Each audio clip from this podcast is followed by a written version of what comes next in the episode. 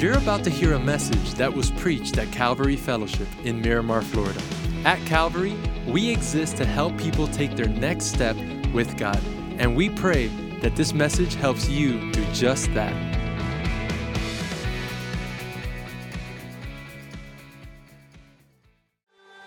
Good morning, Calvary. How's everybody doing today?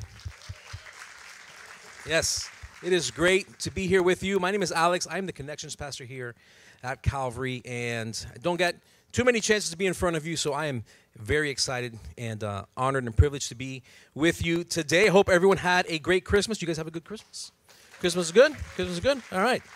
And now we're getting ready for the new year, and I don't know how 2023 was for you. 2023 was was a pretty good year uh, for me and for my family. Now the highlight was uh, back in in May. Uh, my daughter Emily, she's the oldest of, of four kids that we have. Uh, she's 21 now. She got married uh, this past May. yes, and um, I was able to not only walk her down the aisle and give her away, but also officiate uh, the ceremony. And um, yes, we're clapping today. I love it. I love it. Listen, if you ever get a chance to walk your daughter down the aisle, give her away, and officiate, you got to do it. It's awesome. It's awesome. Um, but yeah, here actually I brought a picture of the ceremony. I took this picture. Uh, that's Emily. Uh, that's uh, you know that's my baby girl, and that's some random guy about to become the luckiest man in the world. Um, no, no, that's that is Aaron. He's my son-in-law. Uh, we love him very much. He loves the Lord. He loves my daughter. And there's not much else I can ask for. Um, but when you officiate the wedding and you're up there and you got the mic and everyone's looking at you, you can do whatever you want. So I pulled out my phone. I said, you know what? I'm going to go ahead and take a selfie and, and capture this moment. All right, you guys can take that down. Otherwise, no one's going to pay attention to me. So, um, yeah, you know, and you, you, you, go through something like that, and you know, I'm, you know, my daughter's in front of me, and she's a, you know, she's a grown woman, and you start to think about kind of the past, and and I remember uh, when she was much younger, she was probably about eight or nine years old. She had this good friend from school that danced ballet. And around the holiday, around this time of year, the holiday season, um, her friend was going to be participating in a production of The Nutcracker. And um, so she invited Emily. And I, I took Emily, was in a theater down in Homestead. And when the day came, uh, you know, we're getting ready. And I have the, the, the I had these pairs, uh, this pair of shoes that were only used for specific purposes. You know, I had my work shoes, which I wore every day to work. And then you've got, you know, a couple, you know, a pair of sneakers that you go running in. You've got your kind of everyday shoes. And then you've got, at least I had, this pair of shoes that um, they were perfect for certain occasions. You know, they, they dressed up jeans, they dressed down slacks. You know the shoes I'm talking about, guys. You may know. Uh, you may have a pair. Um, but these were, you know, like leather brown with laces, a thicker sole, and they were perfect for this occasion. So, you know, dusted them off, uh, brought them out, and um, uh, you know, got dressed, put them on. We drive down south, and, and as I'm getting out of the car, we, I start walking. I start noticing something kind of weird and funny with my right shoe. It feels weird. Not like there's something in my shoe weird, but like there's something happening outside my shoe weird. And um, as I look down, I, I finally realize uh, what's happening, and it's that the, the sole of the shoe is starting to detach from the top portion of the shoe. And um, so I, I, realized this, and I, I kind of slowed down a little bit. I'm like, maybe if I'm careful and I walk slowly, I uh, like the shoe's gonna survive. Like I'll, I'll make it inside. Maybe we'll survive uh, the night. Well, by the time we make it to our seats, um, the only part attached is the heel. So like 80% of my of the sole of my shoe is completely detached uh, from the from the top part, and, and you know the the show gets started, lights go down. I'm sitting down, everyone's enjoying the show, and I'm going out of my mind. My anxiety is starting to ratchet up. And all I can think about is all these scenarios running through my mind. Like, will my shoe survive the walk back uh, to, to my car? Um, what should I do? Like, is there anything I can do? Should I just rip off what remains of the sole? And if I do rip it off, what do I do with the sole of that shoe? Do I just you know stuff it under the chair like next to that empty bag of popcorn do do i do i take it with me do i stick it in my pocket do i throw it away like what do i do man if i can only attach this sole back onto my shoe. And then it hits me. These shoes have laces. And, um, and I'm saying, if I can somehow remove the lace from this shoe and wrap it around the bottom of the sole and the top of the shoe, I can keep them both together and maybe survive the night. So that's exactly what I do. as we're sitting, you know, I kind of just lean forward and down a little bit. I'm able to reach my laces. I kind of untie my shoe, take the lace out, you know, wrap it under my sole and that little space where the heel is, and then mm, nice, strong knot. While I'm sitting down, I'm kind of giving a couple steps, and it's seems to be working. So finally, this you know, the show's over. Everyone stands up. Everyone starts filing out of the theater, and I'm walking, and it seems to be working out. I'm like, man, I just, I just need to make it to the car. Just need to make it to the car. You know, we stop, visit with Emily's friends, and say hi to her parents. Merry Christmas, Happy New Year, great product, whatever. I'm like, Mama, we gotta go. We really gotta go. Finally, make it to the car, and I sit down. It's just like, yes, I survived it. Right? Like we did it. Crisis averted. And honestly, I don't even remember telling Emily um, that all this was going on. I definitely told my wife as soon as I got home because those are the kind of things that you know you, you, you tell your wife. It's like you got to listen to what happened to me. And after she laughed at me and ridiculed me and made fun of me, um, we had to retire those those shoes. But listen, I had those shoes for years. Rarely put them to use. They just kind of sat in my closet, and over time, they essentially rotted away. Um, you know, the, the glue holding holding them together lost its glueiness. Uh, you know, they were they looked practically new, but they were far from it. They had lost their ability to to really carry out the purpose which for which they were intended. Right? They, these shoes were, were useless. And I think for a lot of us here today, there may be a part of our walk with God, a spiritual discipline that we tend to keep put away uh, in a closet and only kind of bring out on, on special occasions, only when the need is there and the conditions are right. A crucial component of our relationship with God that we neglect, that we'll forget, that we'll abandon until until we're forced to take it out of the closet and hope that it still works. And what I'm talking about today is prayer. And as we begin the new year, there's so much attention given to resolutions and so much talk about setting goals and making changes in our lives. And we want to improve our diet. We want to start exercising. Uh, you know, we want to spend more time with family. Maybe we even want to start a business. And these are all good things. But for all of us here today, here's my hope, and that's that we can enter this new year, 2024, with a greater desire to pray and a greater understanding of the power of prayer. Because here's what I know to be true that if we dedicate ourselves to a fully engaged prayer life, we will see and experience God working in our lives like never before. And to the contrary, if, if we treat prayer like those once in a while shoes, uh, only bringing it out on special occasions when we need to be bailed out or find ourselves with no other choice.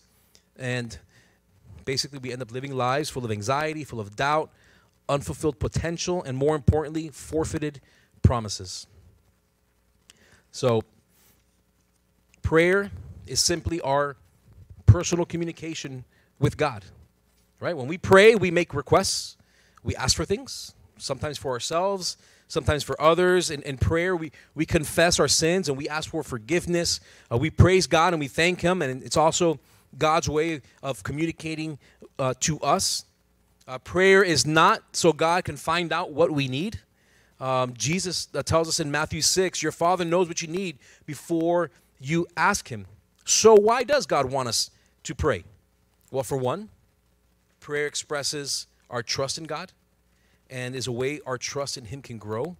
Uh, a prayer brings us into deeper fellowship with God. I mean, God, He loves you, and He delights in your fellowship with Him. And in prayer, God allows us to be involved in things that have eternal importance. And ultimately, in praying, we give glory to God. Because, see, when we pray in humble dependence on God, we show that we are completely and genuinely convinced of His wisdom, His love, his goodness, and his power.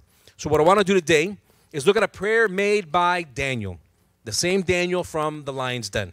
Um, you know, Old Testament prophet. This prayer is found in chapter 9 of the book of Daniel. And I think sometimes this prayer can be overlooked because of the answer to this prayer.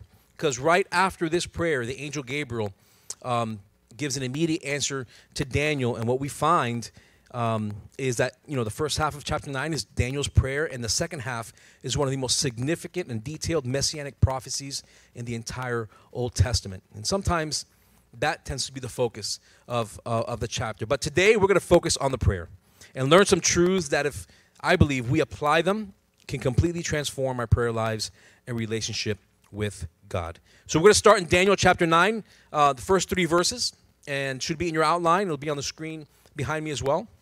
In the first year of Darius, the son of Ahasuerus, of the lineage of the Medes, who was made king over the realm of the Chaldeans, in the first year of his reign, I, Daniel, understood by the books the number of years specified by the word of the Lord through Jeremiah the prophet, that he would accomplish 70 years in the desolations of Jerusalem. Then I set my face toward the Lord God to make requests by prayer and supplication with fasting, sackcloth, and ashes. The first truth that we're going to learn from Daniel's prayer is this that we can pray God's promises when we know God's word. We can pray God's promises when we know God's word. And I just want to help provide some, some context for this setting so that we know uh, what, what's happening. It, it, says here the first year of King Darius, and that gives us a starting point timeline wise. Uh, so for Daniel, uh, Daniel is, is in his early, you know, uh, reaching his, his mid 80s, and he's basically having his morning quiet time. He's having his devotional time, right? He's he's reading his Bible. It says there he understood by the books, and he's reading Jeremiah. And this is the same Jeremiah that we all have in our Bibles uh, today. And Jeremiah was he was a prophet during the days of Daniel when he was a young boy living in Jerusalem. And Jeremiah was a prophet that would warn uh, the Jewish people that if they did not turn from their sin and from their idolatry, that God would discipline them and to get their attention, he was going to call for King Nebuchadnezzar of Babylon uh, to besiege Jerusalem and, and take the Jewish people captive back to Babylon. And in 586 BC, that is exactly what happened. Thousands of Jews were taken back captive back to Babylon, and Daniel, as a young teenager, was one of these captives. About age 15, um, he was hand selected uh, from Israel's best and brightest uh, to be trained in the ways of Babylon so that he can serve in the king's court. And for, for about 65 years, Daniel served the kings of Babylon and Persia, and the entire time he remaining faithful to the Lord his God. And he was removed from everything that was familiar to him, right? He was his country, his home, his family, his language, his culture. Through it all, he remained faithful. And then we get here to chapter 9, and after a long career serving all these, these foreign kings, he's now in his early 80s, and he starts reading from the book of Jeremiah. And he reads how, Jer- how God will bring his people back to Jerusalem after 70 years. It's God that determined the 70 years. And Daniel is now reading Jeremiah and he's starting to do the math in his head. And uh, from, you know, from when he was taken captive, he was, you know, probably like 15 years old and he's now approaching, you know, probably 85 and and so he knows, man, the 70 years are about up. And he recognizes that soon the Jewish people are going to be allowed to go back to Jerusalem. He doesn't know how, right? He has no idea how this is going to happen. He just knows that because of Jeremiah's prophecy, that they will. And as he's reading, Daniel is moved and touched by the character and nature of God. You see, we, we, we know with, with, uh, with fair certainty what part of Jeremiah he was reading, because there's only one passage where Jeremiah is specific about 70 years and then God bringing the people back. And it's in Jeremiah 29. Um, it's not in your outline, but it's going to be on the it's going to be on the screen behind me. Jeremiah 29 verses 10 to 14. There's going to be a passage in there which I'm sure a lot of you are familiar with. Familiar with, but it says this in Jeremiah uh, 29. This is what the Lord says: When 70 years are completed for Babylon, I will come to you and fulfill my good promise to bring you back to this place. For I know the plans I have for you, declares the Lord plans to prosper you and not to harm you, plans to give you hope and a future. Then you will call on me and come and pray to me, and I will listen to you. You will seek me and find me when you seek me with all your heart. I will be found by you, declares the Lord, and will bring you back from captivity. I will gather you from all the nations and places where I have banished you, declares the Lord, and will bring you back to the place from which I carried you into exile. See, because Daniel had lived a life devoted to God's word, reading this uh, breaks him as he reads about God's faithfulness and mercy. And he's reading about God's intentions for the people, that he has them in his heart and has a future and a hope for them. And he wishes them peace and not evil. And he says, If you pray to me, I'll listen. And if you search for me, you'll find me. And this breaks Daniel, it cuts him to his heart. And it leads Daniel to go to God in prayer. And it says that he set his face toward God to make requests by prayer and supplications. See, Daniel recognized God's promise and it led him to pray. And this is where we are in Daniel's life in this moment. So I just want to take a quick second um, uh, and um, have you guys think about French fries. All right? Think about French fries for a minute, okay? And think about which French fries you think are, are the best, the most delicious of French fries. McDonald's. Who's voting for McDonald's as they have they've got the best French fries? All right, all right. How about Five Guys? Any votes for Five Guys? Yeah, a smattering. That's what we had in last service. Okay. You know what fries I think are are are truly underrated is the, the, the Arby's curly fries. Okay, okay. I mean, I know you have to actually have to go to Arby's to have them, but if you go and you have them, you you'll, you'll see what I'm talking about. All right. How about how about this? Uh, Chick Fil A waffle fries. Okay, okay, okay. Much more enthusiasm for for the Lord's fries in the first service than this one, but that's that's okay. Listen, we all have opinions, right? We all have opinions, and those are based on our perspective. And, and our perspectives are based on how we view things, how we see the world. It's, it's our lens, it's our filter uh, that we see the world through. And, and it's made up of what's important to us, uh, what concerns us, um, our, our, our values. And here's the thing about prayer is that prayer is where our perspective and God's perspective collide. And God's view of us in this world, His creation, His view on what should be important to us and should concern us, what our values should be, God's perspective crashes into ours. But we like our perspectives, don't we? I mean, if, if, if you're going to be completely honest and transparent, like you like your perspective, you, you like your point of view. And so when your perspective and God's don't quite match up, that's uncomfortable. And it doesn't sit right with us. Now, we would never say this out loud, so I'm going to go ahead and say it for us. Um, we're comfortable with our perspective. So it's easier not to have to deal with the reality, um, with that reality. You know, the less we know, the less we understand God's perspective, the more we can kind of keep our own. And then we wonder why our prayer life is lacking. So, how do we gain this, this understanding? How do we gain, uh, where do we learn God's perspective? How do we see the world in our lives as God would have us see it? It's the same place Daniel found it. It's in Scripture, in God's Word, in the Bible. That is God speaking directly to us. In 1 John chapter 5, verses 14 to 15, it says, This is the confidence we have in approaching God, that if we ask anything according to his will, he hears us. And if we know that he hears us, whatever we ask, we know that he that we have what we asked of him. This is why God's word and prayer are so connected. See, we ask according to our will when we don't know his will. Knowing God's will for our lives is directly proportional to knowing God's word. It's how he speaks to us and reveals his will for us. See, when we are God, when we are in God's word, not only do we begin to align with God's perspective, we, be, we begin to discover God's promises. And just like the verse we just read, that is a promise. Uh, this is the confidence we have, it says, that when we are aligned with God's will, um, we have what we asked of Him. You pray according to His will, by praying according to his word. In 2 Corinthians um, chapter 1 verse 20 it says, "For no matter how many promises God has made, they are yes in Christ." Amen. And so through him the amen is spoken by us to the glory of God. See, the Bible is filled with God's promises for us, and it's on us to find them, right? It's it's up to you to find them. Promises about God's forgiveness and restoration after sin, promises about finding hope and finding joy in times of suffering. Uh, promises about uh, God providing in your time of need. Promises for husbands and wives about godly marriages, and promises for moms and dads uh, about raising and teaching uh, their kids to walk with God.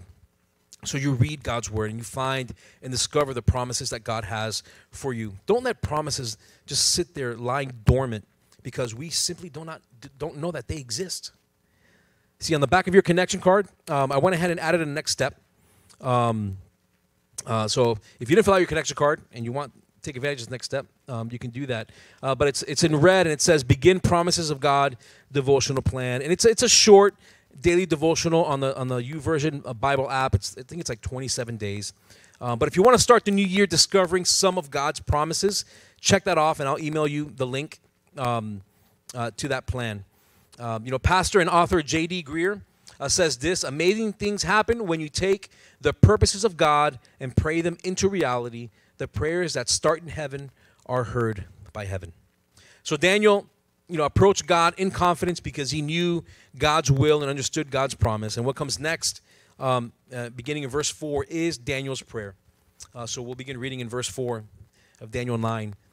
And I prayed to the Lord my God and made confession and said, O Lord, great and awesome God, who keeps his covenant and mercy with those who love him and with those who keep his commandments, we have sinned and committed iniquity. We have done wickedly and rebelled, even by departing from your precepts and your judgments. Neither have we heeded your servants, the prophets, who spoke in your name to our kings and our princes, to our fathers and all the people of the land.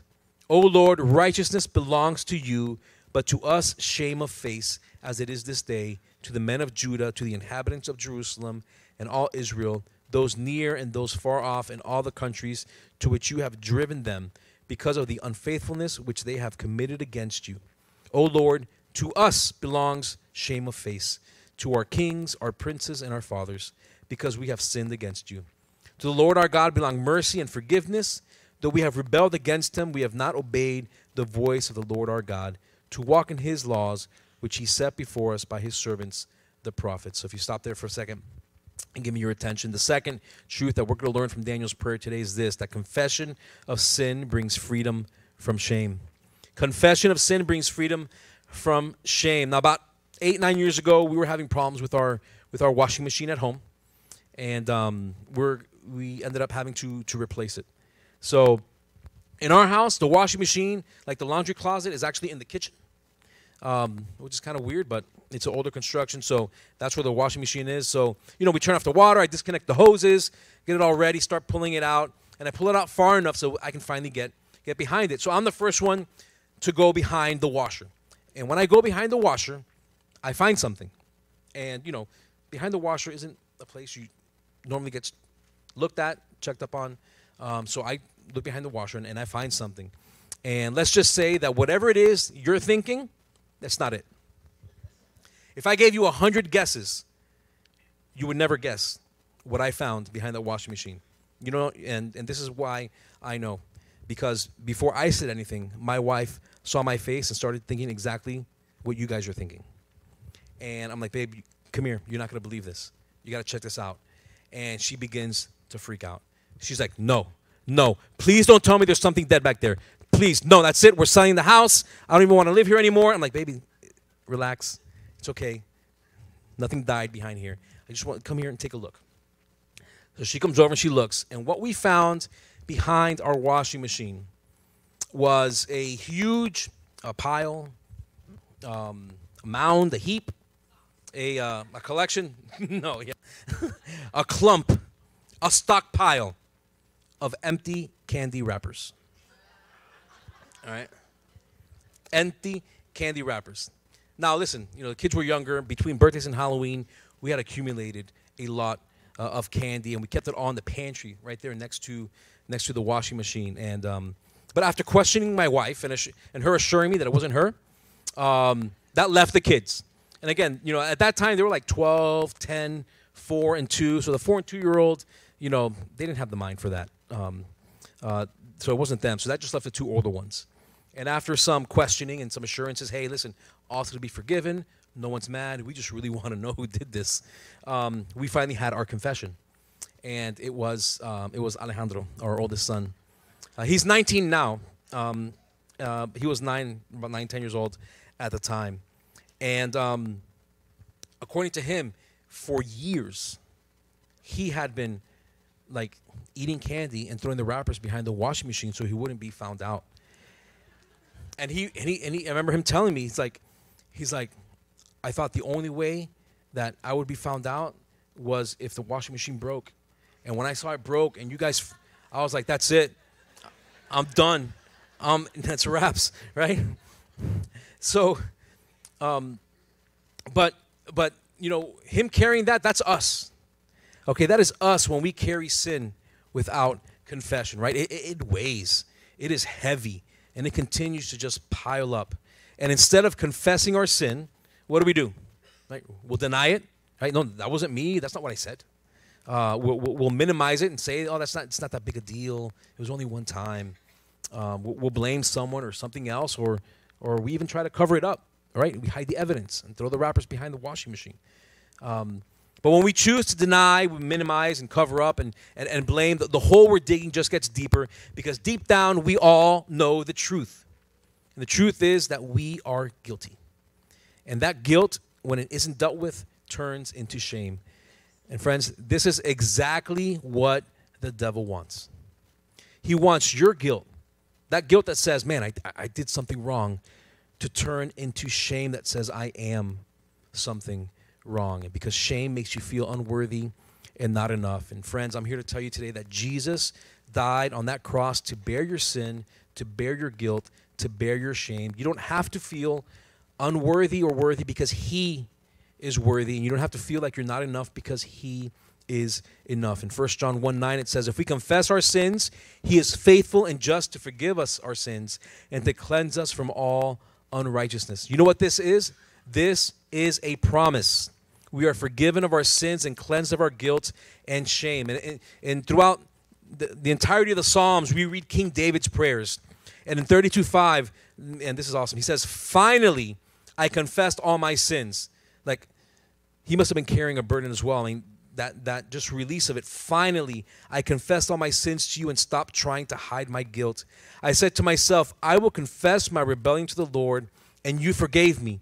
All my guilt is gone. And in Proverbs 20, 13, we read, Whoever conceals their sin uh, does not prosper, but the one who confesses and renounces them finds mercy. See, in prayer, we have the opportunity to confess our sins. And not just, God, please forgive my sins, right? No.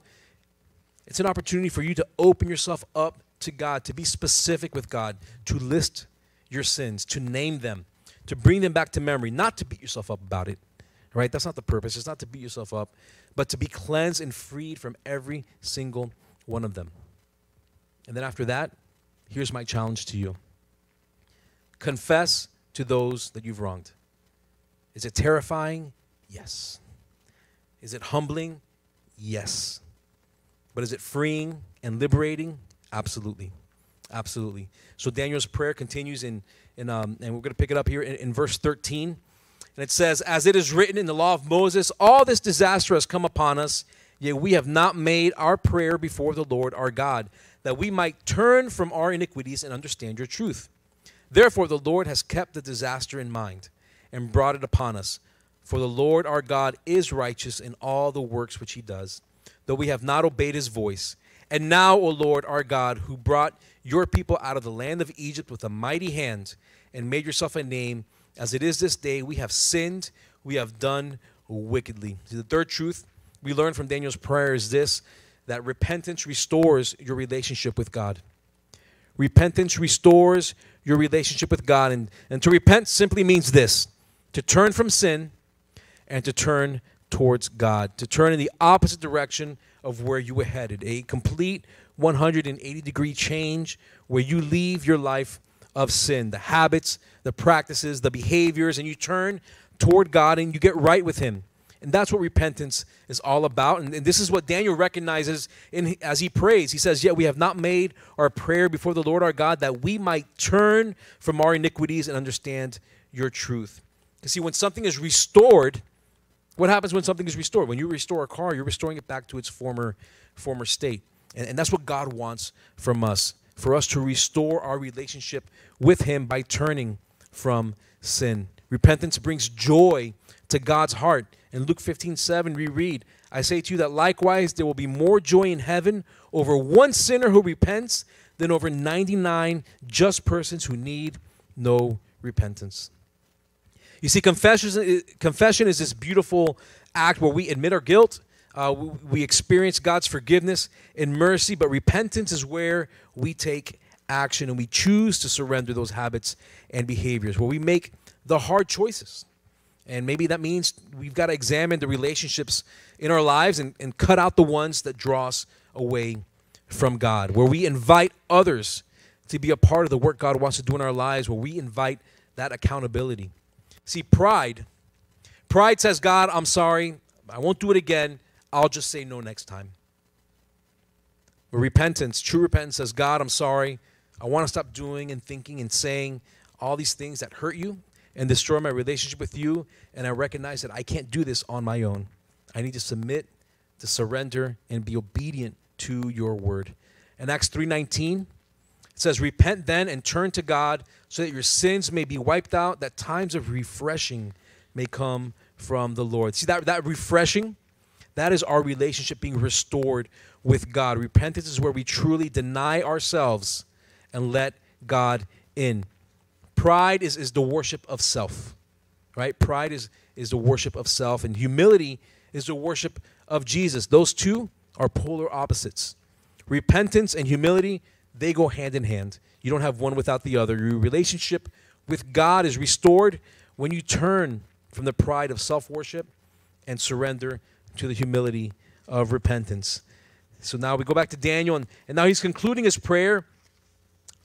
And uh, in verse 16, we read, O Lord, according to all your righteousness, I pray, let your anger and your fury be turned away from your city, Jerusalem, your holy mountain, because for our sins and for the iniquities of our fathers, Jerusalem and your people are a reproach to all those around us. Now, therefore, our God, hear the prayer of your servant and his supplications. And for the Lord's sake, cause your face to shine on your sanctuary, which is desolate. O my God, incline your ear and hear. Open your eyes and see our desolations in the city which is called by your name. For we do not represent our supplications before you because of our righteous deeds, but because of your great mercies. O Lord, hear. O Lord, forgive. O Lord, listen and act.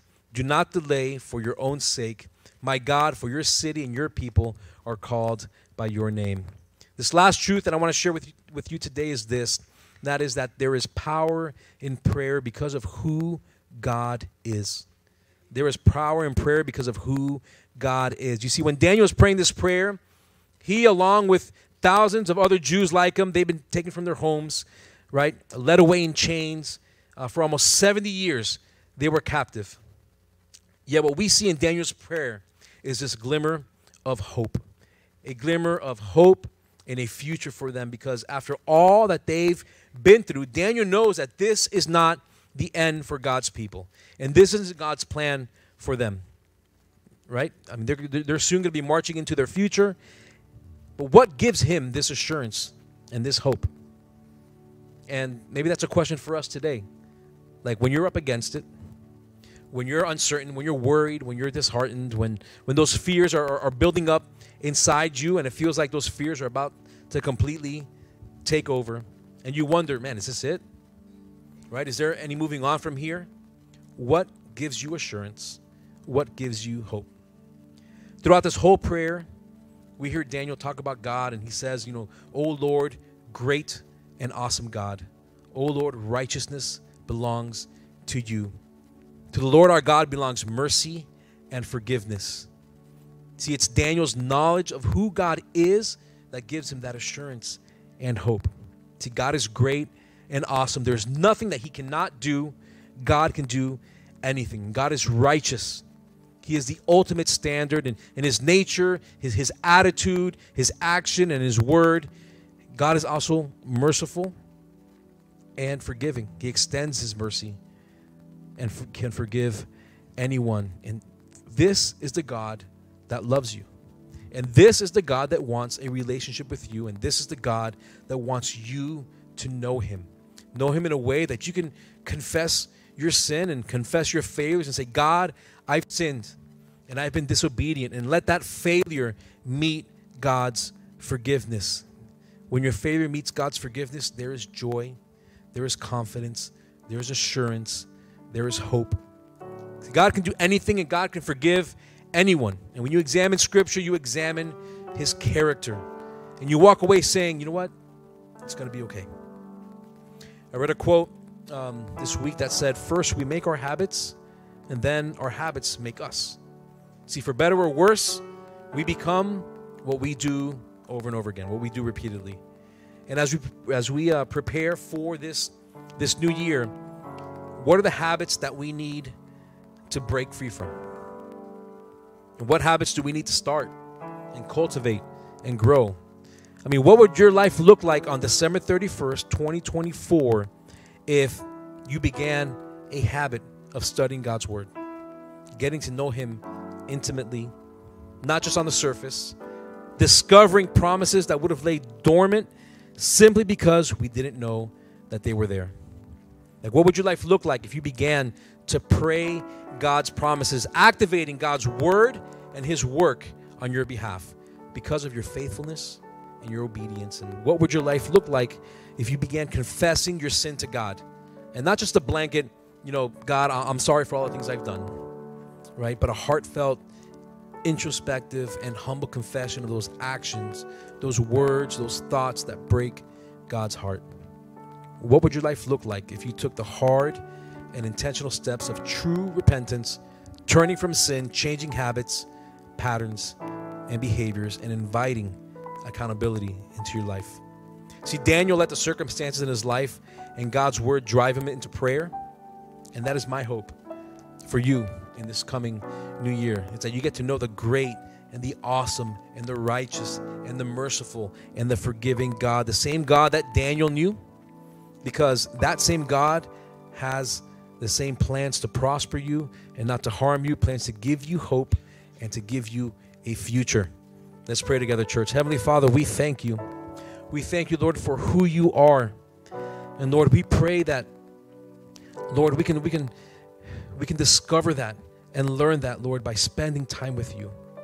So we pray, Lord, as we leave 2023 behind and, and prepare for this new year, Lord, that above everything else that we've got planned, Lord, that we would put you first. Put our relationship with you first, Lord. Understand that the only way we will know not just what you want for us, Lord, but what you have for us is to spend that time with you in your word, talking to you, Lord God, and and Lord, just allowing you to talk to us. Lord, so that is our prayer, Lord, that um, that with this new uh, new year, Lord God, Lord, we would just discover these amazing promises that you have for us, Lord, and Lord, that that um, throughout difficult times, throughout hard times, Lord, uh, fearful times, doubtful times, Lord God, um, because of who you are and because of the promises that we know to be true, Lord. Lord, that we would have that assurance and that joy and that hope, Lord, that Daniel had. That despite everything he had gone through and is going through, Lord God, not knowing how it's going to happen, he just trusted you that it would, Lord. Lord, so that we would learn to have that trust too, Lord, that no matter where we find ourselves, Lord, we know uh, that you have not abandoned us, Lord God, that we would understand that, that your delay is not a delay, Lord God. Maybe it's just us being impatient. So, Lord, um, I pray this over everyone in this room, Lord God, that this new year would begin a new day, closer, drawing closer to you, Lord. We love you. We thank you. It's in Jesus' name we pray. And everyone says, Amen. Amen. Thanks for listening to today's podcast. If today you made a decision to follow Jesus, congratulations! It's one of the best decisions you've ever made, and we as a church want to help you with your next steps. You see, we have a free gift we'd like to give you, and in order for you to receive that gift, all you have to do is visit mycalvary.com forward slash begin. Don't forget to tune in next week for our next podcast. God bless you.